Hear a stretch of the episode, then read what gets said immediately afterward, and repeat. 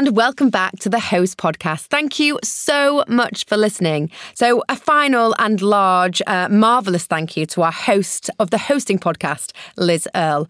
I've been using Liz since I was about 14, 15, where my mum used to buy it from QVC and the mail order catalogue, which came from the Isle of Wight. Their products are extraordinary. The amount of effort that they put into everything is so wonderful and thoughtful. I mean, it's no surprise they've won over 130 awards and counting.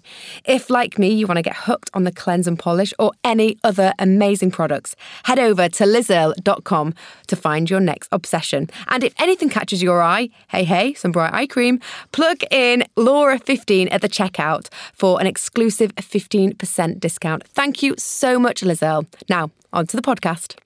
Hi everyone. Just really quickly before we get started with the final episode of series one, I'm really sad. We're going to be taking a break before series two, so I'm just going to recommend a podcast that I think that you should be listening to. It's one of my favourites. It's called Castaway, and it's hosted by my friend Laura Whitmore, and it's a bit like Gogglebox for podcasts. It's amazing. So have a little listen. Head on over to that. It's Castaway by Laura Whitmore, and we will see you soon for season two. But enjoy the last episode. Thanks for listening. I'm Laura Jackson, broadcaster, interiors fanatic, food lover, and founder of Host. And this is my new podcast. It's a running joke amongst friends that I am forever the host and never the hosted. 27 dresses, anyone? Don't get me wrong, I absolutely love rustling up a modern day au vent and putting the fizz on ice, but this series I'm handing over the apron strings instead and inviting some guests spanning food, travel, and interiors to host me. Whether it be at their house, their local coffee spot, or even in their favourite hotel room. So join us on the sofa for a cuppa or in the sitting room, lounge, dining room, bath, whatever you fancy, but obviously with a glass of something alcoholic. And of course, please bring some snacks. If you want to know all about their hosting secrets, and dinner party dishes, their little black book for restaurants, their insider holiday spots, or even where they shop for vintage interior finds, basically, if you're a nosy parker like me, this is the podcast for you. Welcome to Hosting Laura Jackson, the Host Podcast. Hello, host listeners. Oh, I am so excited today because we are being hosted by Fiona Leahy. Now, if you've ever come across an event or tablescape image where your heart literally skips a beat, there is a 99.9% chance that the force behind it was Fiona Leahy. From Dita Von Teese and Marilyn Manson's wedding to private birthday dinners in the Moroccan desert and luxury fashion events in Los Angeles, Irish born creative director and founder of her eponymous brand, Fiona Leahy Design, has curated parties and events all over the world. I think it's fair to say that Fiona has coined the phrase tablescape. From personalised snow globes for Louis Vuitton to hand painted tablecloths for Gwyneth Paltrow. I mean, her back catalogue of amazing bespoke table designs are endless. When Fiona isn't designing events, she's travelling around the globe picking up bespoke pieces to bring back for her tables at home. From handmade napkins in Peru to rattan candle stands from Colombia. She goes the extra mile, literally, to find something special. Fiona is hosting us today for coffee in her West London apartment, and I am really excited to see what it's like. I reckon there's loads of pink and lots of like maximalism stuff. Ooh, I can't wait to see.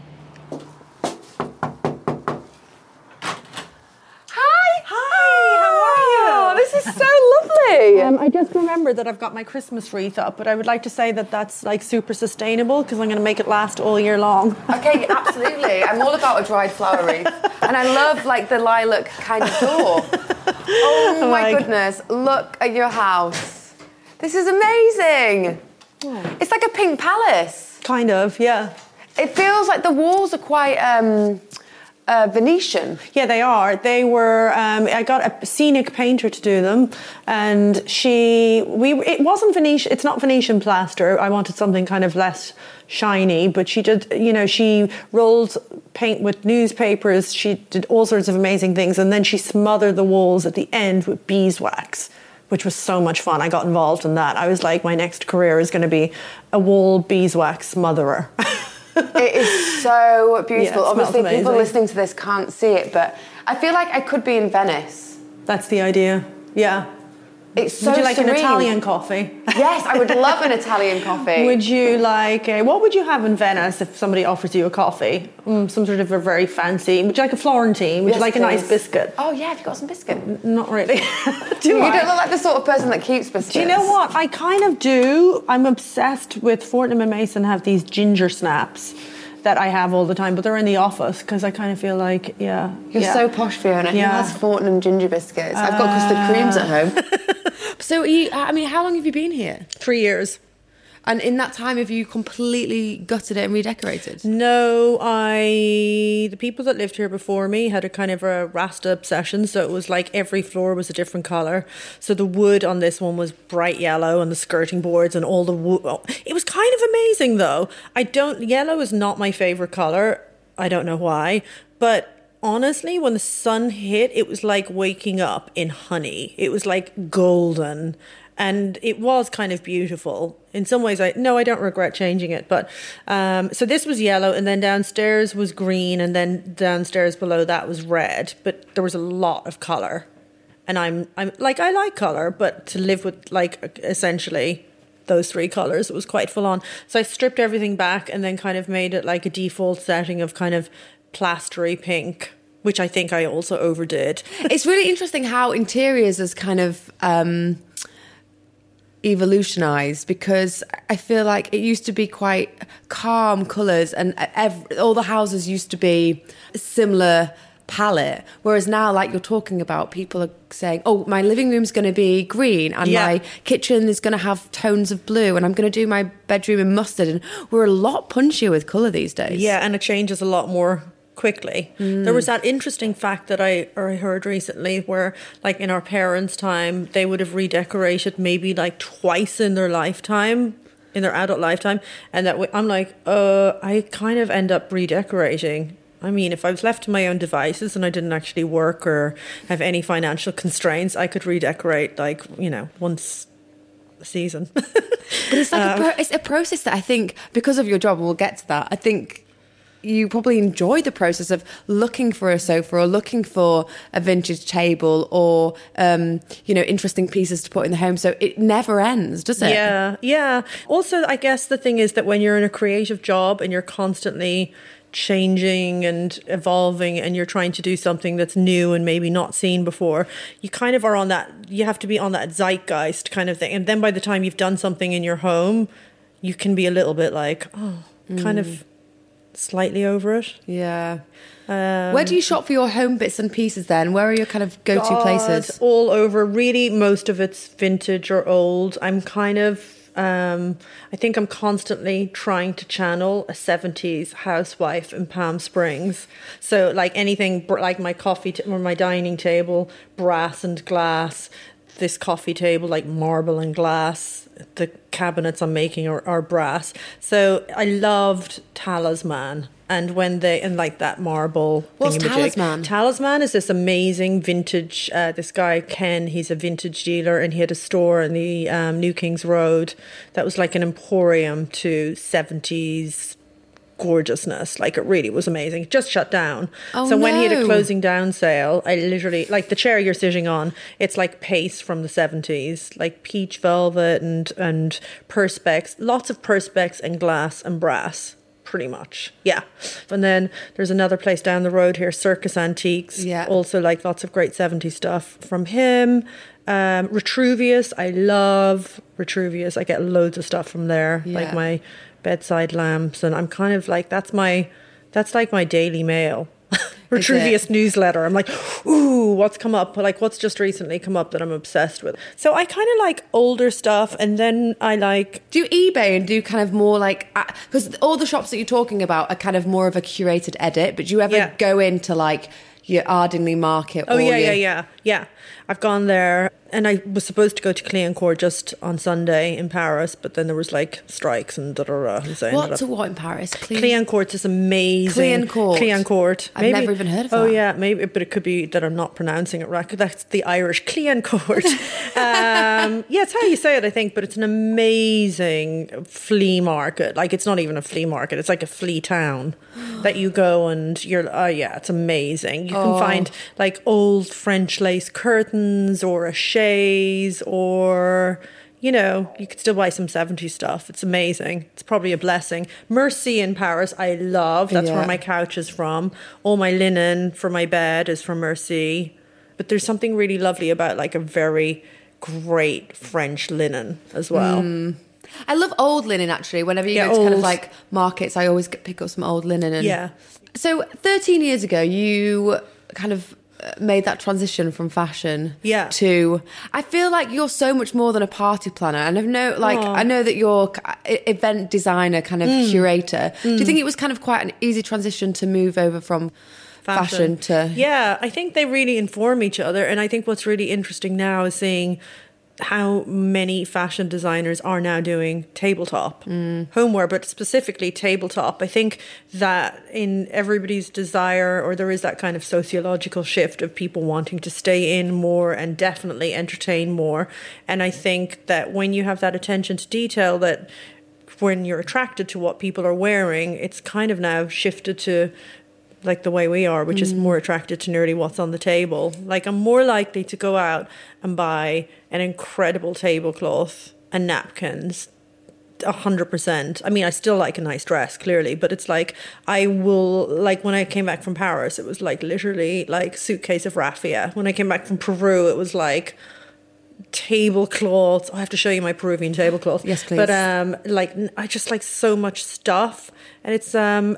But I think if you have that, I think you know, fashion interiors. It's a creative eye, and I think just the way things have shifted, there's maybe more interest right now in what we're wearing on our tables, what our tables are wearing. I feel like than- you're massively the reason for that though. Ah. Because Oh. I 100% like I remember years ago I always used to look at the stuff that you do. It's like and it's so elevated and I think that it's really hard. I think it's easy for people to be inspired but it's n- very difficult for people to recreate because what you do is so bespoke. Mm. So when you work for clients and you get like incredible things made for the tabletop that just like from plates and ceramics to candles to embroidery, like you have definitely paved the way. And Oh. I think I feel like you could own the word tablescape. I feel like it's your word. TM. Do you not see the TM at the end of it? It's like TMFLD. No, I'm kidding. It should be though. It should be I mean, I own the wor- word ma- matchmalism. One hundred and fifty. But actually, do you know what? It's so funny. I love I love words, and in fact, I am starting my online shop, and it's got a play on words. You'll see when it when it happens. But I love words so much. I loved doing that. Um, I loved the idea of maximalism always matching the way I was doing it, so I called it matchimalism. And then there's been like all these articles, and I was like, oh my god, it's hit the mainstream. It's a word. You know, That's it's kind so of good. exciting. Yeah, So you, I mean, you started out because you did Dita Von Teese's wedding. yeah, yeah. So what she called you? Were you a fr- friends we before? were yeah so basically i was working at Garrard the jewelers and i was kind of a creative megalomaniac i was assistant creative director and i was designing windows and helping design jewelry and we were even designing like jewel swimwear it was the dream job um, with jade and um, I then started doing all the parties. I did Jade's 30th birthday, which was a pajama party in Claridge's. Yeah, Jagger, yeah. And I was like, oh my God, this is so much fun. Like, I got Playboy to sponsor all the like robes, underwear, cigars. I just, I was kind of like, you know, it's a really good job for a creative hustler. You know, you kind of go, oh, let's do this, let's do that, let's call in this. So we did a pajama party in Claridge's, which was one of the best uh, parties ever in the universe, even still. And um, then I was like, oh my God, this is so much fun. And then I started doing all the parties in Garrard. And uh, it's a, doing parties is a really great way of extending your desires without actually having to do it yourself. You know, you're you're calling it in, but I could never have Dita Von Teese perform in my living room in a martini glass. Yeah. So best to get a client or somebody to 100%. call it, you know, to to pay for it or to Yeah, agree your to idea, their it. wallet. Yeah, exactly. Excellent. Yeah. So I just found that doing events was a really great way of um, manifesting kind of some crazy ideas and desires. Still is in a way. So I hired Dita to do her a martini glass act in the store.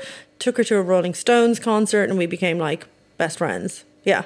So we went on holidays together. She was doing the wedding for Benedict Taschen, who owns Taschen, and um, his bride had uh, hired Dita as like, which is kind of cool in at your own wedding to show yourself up and be like, here's the most beautiful burlesque performer. Ta-da! In a so, uh, yeah, and then Manson had had. Uh, proposed and then it turned out they were getting married in Ireland in Tipperary near where I grew up. And then Dita was like why don't you do it? And I was like ooh that's a bit of a behavioral stretch. And then I was like okay did it and then um, it was amazing. I commissioned. That was a real like it was my i was like okay let's get everything irish. Let's do like irish um, linens. Let's do waterford crystal. And so that's the thing i guess about the way i work. I always like to make it authentic to where i'm doing it you know? Yeah. it's like I like using local craftspeople, artisans, whatever is around, and them doing my twist on it. So yeah, so that was amazing, and it was. I could see then that it was a real creative exercise, and also, you know, I grew up in a hotel. My mother still has a bed and breakfast. I think, and I waitressed for years when I moved to New York, and I think my karma is that I just love laying tables. I'm mm. always laying a table. I've been laying tables since I was like ten in our bed and breakfast Yeah. you know so um, but now i'm doing it in a nicer way just much better cutlery sorry mom What's been like your biggest event in terms of kind of budget and creativity where you've been literally allowed to just run riot? So one of my first events, what was amazing about doing the job with Dita is that then I had a piece and it was high profile. So it was kind of like, ding, you know, off you go. And so I had a piece in um, Sunday Times style. The Queen of Doha saw that. Um, Sheikha Moza, who's got insane taste. And um, she flew me over to Doha um, to do a big wedding for her daughter. And I was, it was just when Marie Antoinette had come out, Sofia Coppola, and I was obsessed. And so again, I was like, let's do Marie Antoinette. Let's put bustles on all the chairs. We had the costume makers for Marie Antoinette do all of the fans, like No hand-dyed way. fans. We had um, perfumes in golden lockets. Yeah, it was amazing. Albino peacocks. Yeah. Yeah. Oh it was God. Yeah, I don't even know. Like I was kind of like I felt like I was living in a movie. I kind of was. I probably still am. I mean, how? But how do you like? For me, I'm thinking about the logistics of that. So, if you're in Doha, how do you get everything? I mean, do you have a team? Like, oh, what? Oh yeah, yeah, yeah. Huge team. Like, yeah, it takes so much work. It's like that's the thing that it's like it's staggering to me even still that when you're even doing like a table setting for six people, sometimes the amount of work when you're making things especially because I guess that's what sets what I do apart. A lot of stuff is bespoke and a lot of stuff is made specifically for that. So, yeah, huge team. Yeah. Even at a hairdresser blow drying um, ostrich feathers, no joke, because we were dyeing them. Yeah. Oh my God. I know this makes me sound really. Um, I'm really down to earth, you know. Um, You have got you can Fortnum and Mason see. biscuits, though, Fiona. I mean, occasionally, yeah. what? Um, what's the best concept then that you've ever done? So, I mean, Marie Marie Antoinette sounds amazing, but is there anything that beats that? concept. Um, you know what? I just I do have my favorites, and they're usually like I did. A, I mean, there's sometimes the smaller things. Um, you know, I did an amazing party where we had like huge mirror balls in the pool in Montenegro, and that was really kind of when we had like underwater divers securing them, and that was kind of amazing. But t- um, because I'm so down to earth, I just like the smaller things. No, but the, uh, we did a really lovely dinner. It's just one of my favorites with um, Racil and Aquazzura, and it was literally like the most beautiful acidy um, floral. And we did it on the balcony or the um, terrace at Five Hertford Street, and it was it was print on print, but it was so kind of nearly like Lilly Pulitzer meets Liberty. It was just like really vibrant and bright and beautiful, and it just even now when I look at pictures of it, I'm like, oh, that's so pretty. Um, and so I I have so many favorites. It's really hard to say. I mean. Um, everything you do, though, like you, it, it's everything's been everything is thought about from the mm. cutlery to the crockery to the tablecloth to the linen, and you know uh, that's why everything that you do is so beautiful because your eye for detail is mm. insane. I feel like it's more of a lifestyle than a job for you because it just Yeah, it is a lifestyle for sure. It's like 100%. It like there's no cut off between work and pleasure. In fact, when work is going really amazingly, like when I was just in Paris and doing um, the event for the luxury collection Mercedes Salazar. I'm so like I'm so happy. I'm just like there's like all this raffia placemats and Mm. raffia candlesticks, and I'm genuinely in my flow. I'm like, oh my god, you know, and um, and then bringing back pieces and going to Merci and finding great linens and stuff. I Mm. don't know. It's just it is a lifestyle, I guess. Also because it kind of it it pairs so. I'm obsessed with food. Like I love food so much. Mm. So I think all of the and music and I think all of those things, it's not just a visual thing, it's like how all of those sensory elements inform each other. Yeah. You know? Yeah. I mean, if you're doing a tablescape on a budget, Yeah. where would you start? Like, if we're just setting a, we're hosting some friends, um, we haven't got a lot of money. What are Mm-hmm. Yeah. some tips and tricks?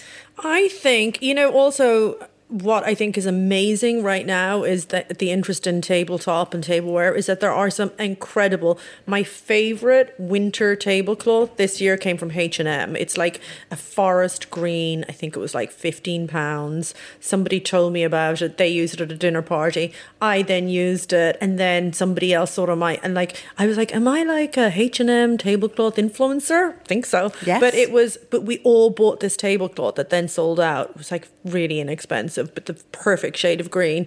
Um, so I would say completely 100% go to Zara Home or H&M Home. They have amazing things. I also love um, using um, random more Vlisco, like from African Dutch wax. And the cloth shop going and finding. I mean, the base for me is the table, so it's the tablecloth or whatever the table is. Um, but I think that's kind of your canvas. Yeah. So I don't think it needs to be necessarily expensive. And you know, with a tablecloth, like if you go to the cloth shop and you buy an amazing, you know, vintage chintzy print, you don't really have to hem it and stuff. You just like cut it and go. I mean, if you're if you've got a sewing machine, but then that's a bit too that's a bit too detailed.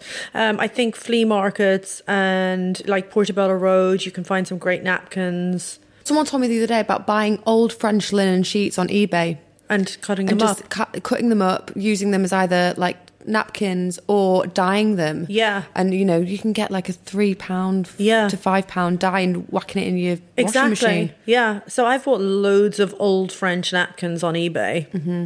Love that. Of course, Etsy, eBay, those are all great. Yeah. Um, the main thing is, I guess it's like the sort of advice like a stylist would give you. I think to have a table wardrobe, you don't need to start from scratch every single time. Like I have my things like my bud vases and my candlesticks that I've maybe had for like some of them, what, 10, 15 years.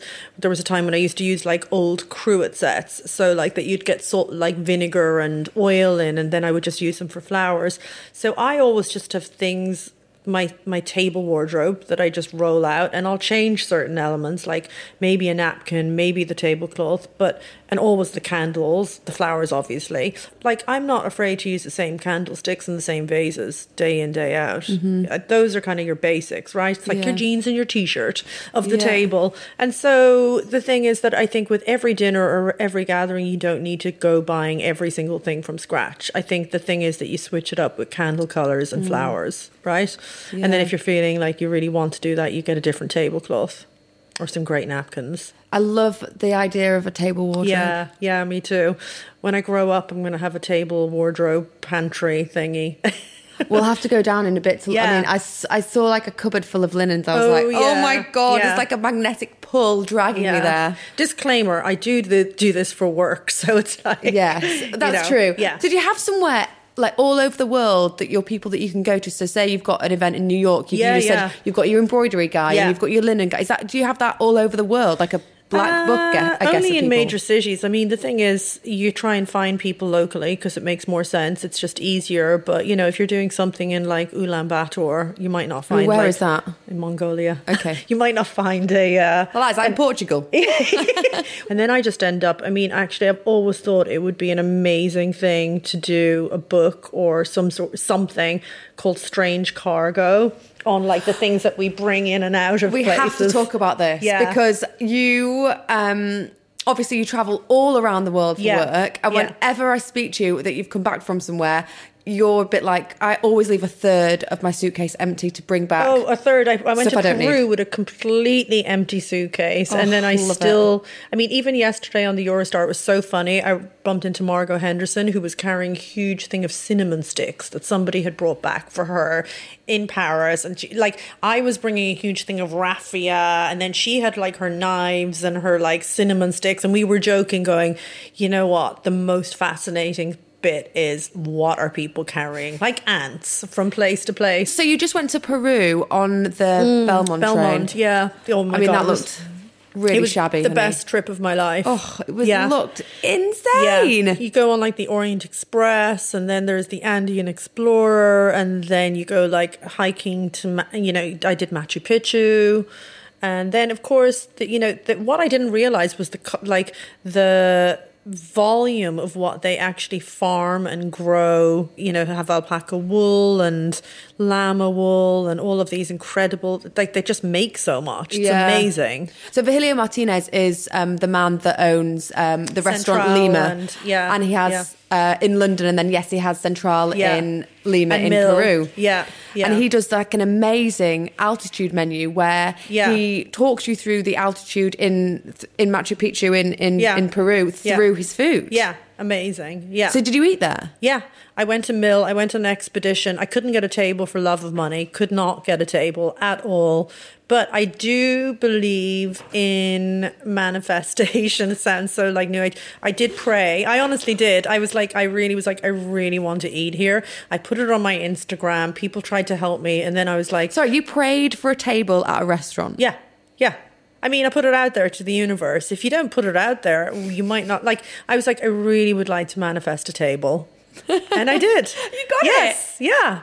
Um, so I went, and my my travel partner, who I was with, was ill. She had food poisoning, so I was like, you know what? I'm just going to go and see if I can get in on my own. But you do have to hike up to it. The altitude's quite high, and I had an amazing Belmond um, tour guide with me who was just like, I don't really speak very good Spanish. So she was like, oh, and she just explained that I was obsessed and that I watched the chef's table, which I had, Yeah. which was the whole episode. And I was like, I just really want to make this happen for myself. And so they were like, we'll make an exception and you can have a table for one because we've got a group and da da da. And so it'll work out.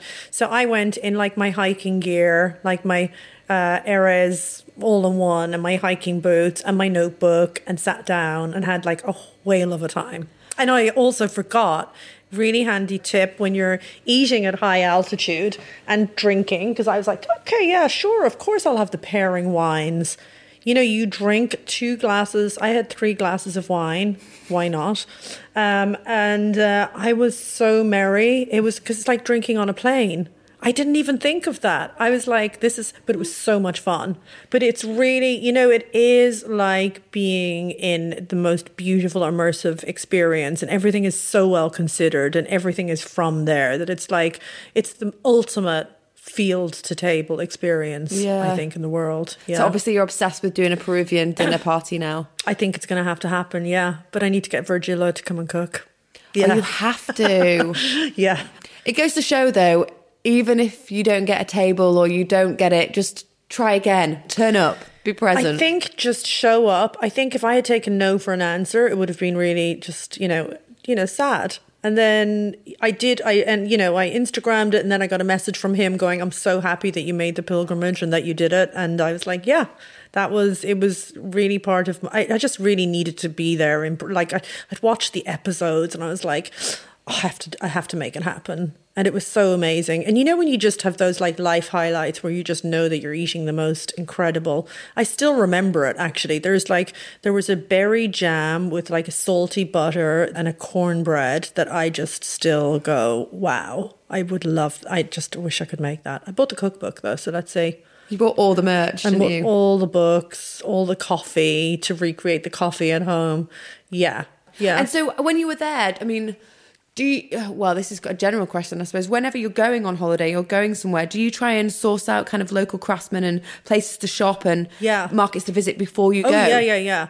So when I was in Cusco, I knew there was a big craft market and uh, went there, and that was amazing. Like that's where I got like had sacks of Palo Santo. What was amazing is they had all these amazing Peruvian women in gorgeous, mm. like their clothes are incredible, Yeah. and they were selling all of these like grasses and lichen and mosses and I was like oh my god what is all of this for but they they're really crafty like people are always like knitting and weaving and I was just like what I yeah so Where I did you find out about the market though? So where do you I like found look out for about places? the market online. I, you know what? I also tap what you've got to do. Um, it's like kind of finding, like it's like taking financial advice from like someone good with money or relationship advice, someone who's in a really great relationship. Go find someone who's been to Peru and done it really well. So that's what I did. I found any of my friends that were had done that whole trip and that have really good taste Yeah. and they're explorers and adventurers and you take them out for dinner and you get a whole list so i did that with three different people then i found this which is one of the things i didn't manage to do because it was closed for christmas but there is like this um, collective of alpaca farmers, female alpaca farmers, and apparently they like rub oil into the alpaca's feet and they only like comb the excess hair and they weave from the excess hair. And I was like, it's kind of in my mind that as a retirement plan, I'd like to like be on an alpaca collective in Peru. So I really wanted to go there. And I badgered course, them, of but they were closed, so I couldn't go there. But I do, I do have a list of, um, yeah, I, I always find people to badger. so where do you get your inspiration from? Is it kind of magazines or blogs or friends or Instagram? Because obviously you travel around the world for work. Where do you decide to go on holiday? you know, it's kind of based on, I guess it's based on what I'm kind of obsessed with. I choose to go on holidays based on how I want to feel. That's Yeah. interesting. Yeah. Like, I, I feel like you just know, like, if I want to really, like, I love Mexico so much. Mm. And if I feel like I really want to have a great time and drink margaritas and be inspired, I'll go to Mexico for sure. Yeah, same. But I'm, yeah. It's the most amazing place. I've been five times. Have you? Yeah, and Wow. I get I've got like a whole list, and I get so excited because it's just so inspiring. The architecture, the buildings, the art, the, food. creativity. The food is fantastic, and Also the energy. I think it's the- just the energy. So it's all about effort and being bothered, isn't it? With things, yeah. it's all about just kind of going that extra mile. Well, I think it's also, I think if you're inquisitive by nature, which is why we kind of do the things we do, we're really, mm. What was it Anthony Bourdain said? He was like, he described himself oh, yeah, as an enthusiast.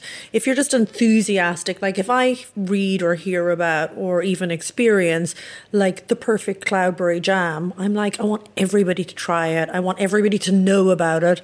I want everyone to know I've had it. And so it's mm. just a, it's a, it's a, type of person i think and then you go and I get such a kick out of being like, oh, there's a basket weaver up the side of a mountain. Let's go and like have a strong coffee, hike up and find them. And I don't know. That's just like, yeah, that's what I love. I Yeah. love that so much. He's amazing. I always remember his quote that's like, Your body isn't a temple, it's a roller coaster, take it for a ride. Oh, wow. I love that. But also, yeah. I'm like, sometimes you need your body to be a temple. So. yeah, yeah, when you're sleeping, I guess. Can we look at your um, wardrobe, your table Yeah. wardrobe? Yeah, do you want all right? to? Oh, Yeah. yeah, I'm desperate Yeah. to. Just want to know Um, where everything's from. Oh my God. Everyone's probably taking notes listening to this. um, yeah, how many hours do we have? 10 hours? I know. Right, No, I'm okay, kidding, let's I'm go. kidding. Look at this wardrobe. This is yeah. is this all th- for table stuff? Yeah, everything. Oh uh, my god. So this is all linens. Um, oh my gosh. oh uh, my. Okay. These are really old. These are from, I got them in a flea market in LA. Uh, How many variations have we got of napkins here? Oh my like God. 1, 2, 3, 4, 5, 6, 7, 8, 9, 10, 11, 12, 13, 14, 15, 16, 17. There's probably about 50 variations of napkins and there. this is, yeah, and most of them are actually at work. These are my new obsession, these fringed Once Milano ones. I love those. Once Milano have got some Yeah. epic things, and then they? these I love. These are from Heather Taylor Home in LA, which was a discovery that I made when I was last there. Oh, well, pinstriped, embroidered pinstripes. This is this is quite you, isn't it? Quite Yeah, I like those, they're Yeah. nice. Yeah. Oh, I, I love that you've got, uh, do you know, bandana. Yeah, yeah. I did a whole bandana tablescape at one point for Fourth of July. So that's this is a lovely vintage one. Look at this. I mean, you know, another trick is to get tea towels and use them as napkins. That's Oh, what I've that's also a done. good idea. Yeah. So this is like, would we say this is the linen? This so is this the linen, part. closet, and then Yeah. you have tablecloths down here, a whole my gosh. array. These this is are the thing I'm going to be doing a lot of this summer, which is kind of like um, check. I love check. Okay, so Yeah. we're, all need to look out for kind of check and gingham. Yeah, love The and cloth shop stripes. have got always got some nice- Yeah. Then in here we have candlesticks, cutlery, like all of these little um, miniature candlesticks. But oh yeah, here's my snake plates, which I'm obsessed with, from Paravicini. Oh, that looks like a Gucci plate. Yeah, it does, right? Wow. And then look, whenever I go away, this was I bought this from the restaurant.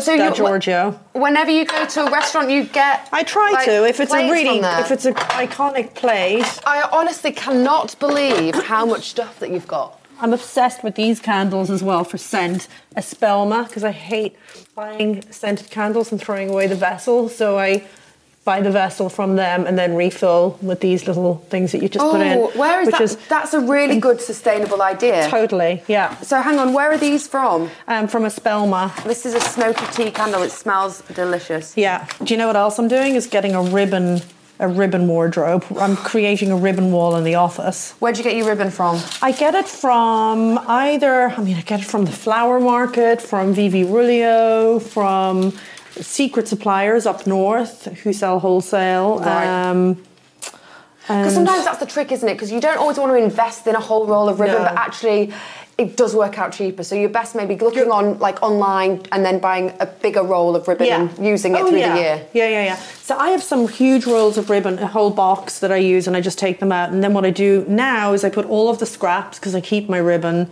when I unwrap crackers or whatever. Keep it and I put them in pickle jars. That's what's happening in the studio. And then whenever I have to wrap a present or make a cracker or do whatever, I just pull out some. You know, Yeah. because ribbon can be expensive. Nice ribbon's expensive. I like that you recycle a lot of things, like you were saying, just having a table wardrobe and being more sustainable about stuff. Yeah. If you get any presents, that you keep, keep the, the ribbon and the wrapping. Yeah. I think those kind of, like, that is quite useful. And you are the queen of crackers, Oh yes. aren't you? Yeah, I think so. I, I think I've made you- like a gazillion. Yeah, well, you were telling me, what was it, in February? You were like, I'm already planning the ribbons um, for my Christmas crackers in February. And I'm saving toilet roll holders in February to make crackers. Yeah, I'm already planning my next year's crackers. But I think what what you really want to make happen is that things make sense and that they're wanted. You don't want waste. Yeah, that's very true. Yeah. Okay, finally, we normally ask people their favourite place for lunch and Yeah. brunch and dinner, but I feel like all the listeners, and me included, would rather have your maybe three best places to shop for tablescape. Okay. Yeah. So can be any can anywhere be in anywhere, the world. all around the world. Okay, so I love Merci in Paris for linens. They do really beautiful colored linens um, and really great tabletop stuff. Um, some of it really inexpensive. So that's one of my go tos. Um, I love Summerill and Bishop. That's great. Really beautiful linens and cutlery and bud vases. Um, Liberty as well. I find their homeware as a department really inspiring. Um, oh my god, there's so many. VV Rouleaux for ribbon, I love. And then flowers are a huge part of what I do as well. So really a lot of it will start with a florist. Like Scarlet and Violet is just down the road from here. And I'm constantly coming back with armloads of, you know, yesterday it was like mimosa and tulips. Um, so yeah, um, there are so many, and then flea markets and Portobello Road for you know random collections. You know, you never know where you might find an old set of bamboo cutlery. Yeah. Always be looking, basically. Always, yeah, always look um, and always remain open to where things can come from. Right? Yeah, absolutely. Yeah. Thank you so much. Aw. I just want to go home and lay a table now. Yeah, or we can do one now. Okay, great. This has been Hosting Laura Jackson, the host podcast. If you liked it, I really hope you did. Please rate and review, but most importantly, subscribe and tell all of your friends as well. Thank you so much for listening.